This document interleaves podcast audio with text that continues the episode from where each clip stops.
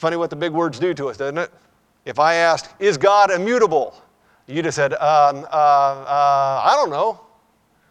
If I said to you, Does God change? You would have emphatically said, No, he never changes.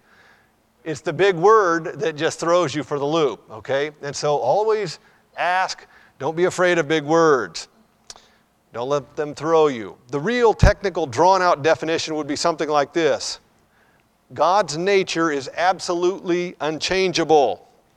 It is not possible that he should possess one attribute at one time that he doesn't possess at another, nor can there be any change in him for better or for worse. God remains forever the same, unchangeable. This is the immutability of God. Now, remember the first study that we had on the attributes of God when we were just discussing his attributes, not any one specific.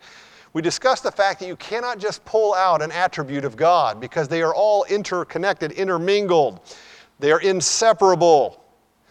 we use the illustration of mixing all of your Play Doh colors together. Remember when you did that and you get that one color, and there's no way to pull the colors back apart anymore. It's there. That's God's attributes are inseparable. They're all one and they cannot be separated out. We do separate them out to study them, but in reality, they are inseparable. This, his immutability, really proves the fact that his attributes are so interconnected they cannot be separated. On one hand, if, the, if God's attributes were individual, then his immutability would be his most important attribute. Let your brain wrap around that. If his attributes were separable, individual, then immutability would be his most important attribute. Can you get your brain to figure out that? Why that would be so? If God were not immutable, what good would God's love be if he were changeable? He could love us now, but next week he might not love us. He's forgiving now, but he may change and not be forgiving later. If the attributes were separable, then his immutability would be his most important attribute. But do not his attributes automatically demand him to be immutable? Think about that. It's a foregone conclusion. If his love could increase, would it have been perfect love? If he could learn to be more just, that means that he was at least partially unjust. So his attributes in themselves actually demand that he be immutable. In essence, God's perfection really makes immutability a foregone conclusion. Now, don't let whatever I just said confuse you. It just shows us that God's attributes cannot be separated, they are all interconnected and interweaved together. They are so uh, mingled that they cannot be undone and pulled out one at a time. We pull them out one at a time just to study them, but that's not how they actually operate. They cannot be separated. Change denotes going from good to better, or from better to worse, or from one kind to another. This simply cannot be true about God. His holiness makes it so that he is not affected on the inside, he's already perfect. His self existence makes it so that he cannot be affected on the outside. God is unchangeable. He never differs from himself. The easiest way to look at this attribute is to look at man in opposite. Look at the opposite of man. Man is completely changeable. I was sitting in my chair writing out my final notes for this afternoon, and I thought, what stage of life does not have physical change? Think about that. What stage of your life has not had physical change? When you were born, you were somewhere around, give or take, 10 pounds, and you were somewhere around 18 inches long. But from the day you arrived, that all was changing. The change was so rapid that you could actually, and some moms did that, marked it on the door. You'd stand them up against the door jamb and mark the, the things because the change is so rapid. In a few years, your height and weight is completely changed. Around the late teenage years, the height quits uh, going, but the face and the limbs start to look more mature. Muscles start to grow. From 20 to 30, your body matures and you get stronger, and you about at 30, things start going the other way, don't they? everybody in here, most everybody in here saying amen to that. You know, the weight starts growing easily, the muscles start growing soft. Around 40s and 50s, things quit working that have always worked before, and the years progress. Each day presents another new challenge. Because we are in, physically, from birth till death, we are in a constant state of physical change. Our bodies never quit changing. Our personalities change, our mental capacities change, our attitudes change, even our relationship with God changes. Every aspect of human life is made up of change. Now, when you have that in perspective, now completely flip that around, and God is exactly opposite of that. He doesn't change in any way. Now, one of the possible difficulties that people debate in this, this thought process is they say, when the verses say that God repented, it means that God changed his mind. And some people say, well, how can God be immutable if he changed his mind? I don't want to get real technical on this because I don't think probably most people in here are debating this particular issue. But the fact of the matter is, God has certain things that he will do, and he has certain things he will not do. When the conditions are met, he does it. When the conditions are not met, he doesn't do it. He doesn't change, the circumstances change. This is not a good illustration, but it'll at least get you in the ballpark if you're trying to figure out how God can, how these things can happen. If I go to the pop machine out there and I push the button for Coke, what will happen? And the answer is nothing. I can push that button, I push that button, I push that button, I push that button, and nothing will pop out the bottom door. All right, so I pull out a quarter and I put a quarter in there. And I push that button, I push that button, I push that button, and nothing happens. I put in another quarter. I push that button, I push that button, I push that button, and nothing happens. That machine will not change its mind. I put in another quarter. I think it's 75 cents on that machine out there. I put in another quarter and I push the button, and lo and behold, a Coke comes out the bottom. And I say, Finally, it's about time you changed your mind. But the machine didn't change, the circumstances did. Before it would not, but now it will. But it wasn't the machine that did the changing, it was me that did the changing. God is immutable, He does not change.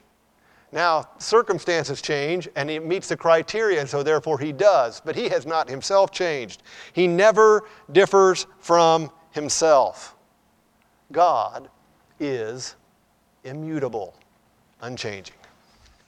Remember, our study here is not truth in a vacuum, it's just not a mere academic exercise. Knowing what the Bible teaches is important but mere knowledge is not enough.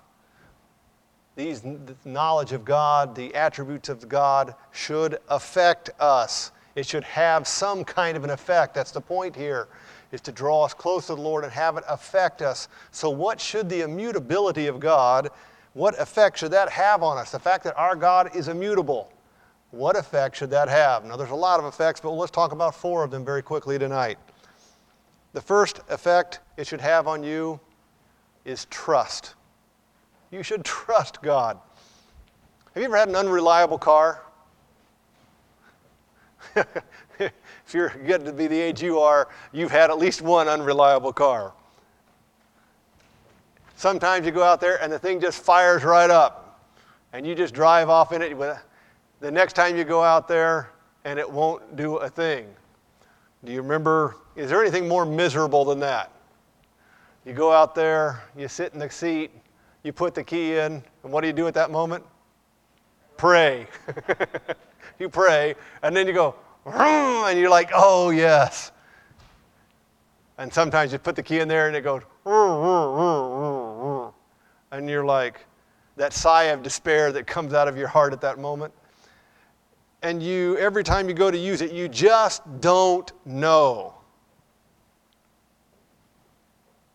Why do we treat God like that? Now, if you have a reliable car at this moment, you go out there, you sit in the seat, you throw the key in, and you're not even thinking about the thing starting. You're thinking about something else as you start the car up. If you have a reliable car, you just trust it. And it's not a second thought. Why does God have to prove himself on every single situation that comes up in your world? Has he not already done that? He is unchangeable. He hasn't even had the slightest bit of change in his entire in, in your entire existence. You can set your life down on an unchangeable God. Look, throw that doubt and that fear out. You would only be legitimate if God could change. Those are for only unreliable things. And you have an immutable God. So trust Him. Quit acting like He's changed in the last, since the last time He helped you out, since the last time He did you right. Quit acting like that. It's time to realize we have an immutable God and we've set our trust on Him. That should be the number one effect. Number two effect you should be changed yourself. God is immutable, and the effect that that have ought to have on you is that you ought to be changed yourself. It is wonderful and a wonderful thing to have a God that is unchangeable. Think if God was not immutable. Think of what that could mean to us. It would be a devastating blow. It is a wonderful thing to have a God that is unchangeable it is equally wonderful that we are changeable. Just imagine if you were set and fixed and had to remain as you always already are. Think about the devastation of that. Could there be any greater tragedy in your life than you were stuck as you have always been? But because God is unchangeable, and He sent His Son to set the pattern and purchase your change, you do not have to remain as you are.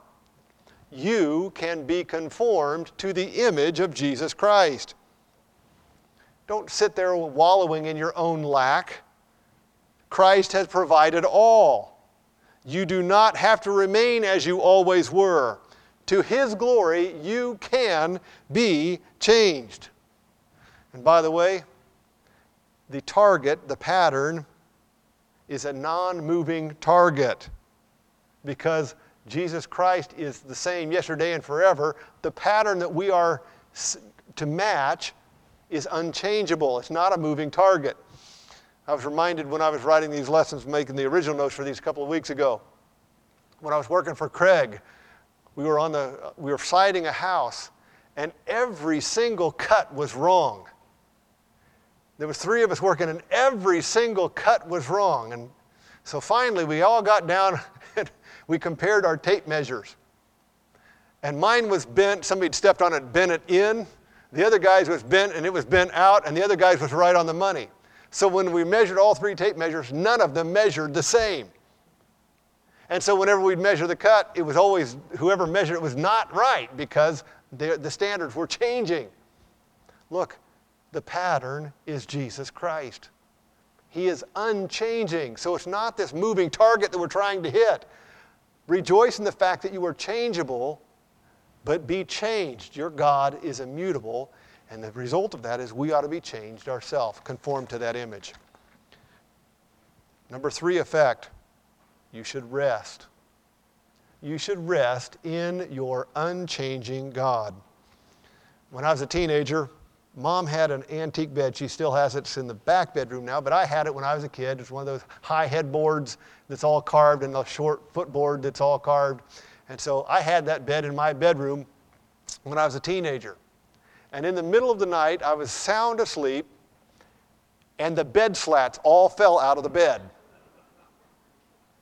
I don't know if you've ever had that happen to you before or not.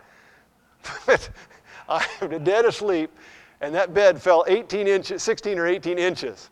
The whole box spring of the mattress all went, went right down. No, if you're expecting 18 inch drop, that's not that big of a deal. But when you were laying flat out dead asleep, an 18 inch drop is like falling off the Empire State Building. I got up, I realized I couldn't fix the bed that night, so I just slept on it while on the floor. But it took me forever to get back to sleep. And then for the next few days, you just lay in the thing wondering, is this thing going down again? My friend, God isn't going anywhere. There's no change going to happen in him. He is exactly as he has always been. Nothing on the inside of him is going to change him, nothing on the outside is going to affect him. He is immutable. So rest. Rest in that unchanging rock. Number four, as with all of God's attributes, worship should be the outcome. You know what? We cannot understand immutability because change is a part of every part of our existence. It's a needful thing for us. But God is perfect and has no need of change. And that fact should cause worship to flow freely from us. He is so unlike us. He is unchangeable. He is immutable. We should worship him for that attribute. We have discussed so far the Trinity. We've discussed his self existence, his eternality, his transcendence, and now his immutability. Let's take these attributes of his and worship God and be drawn to him through his attributes.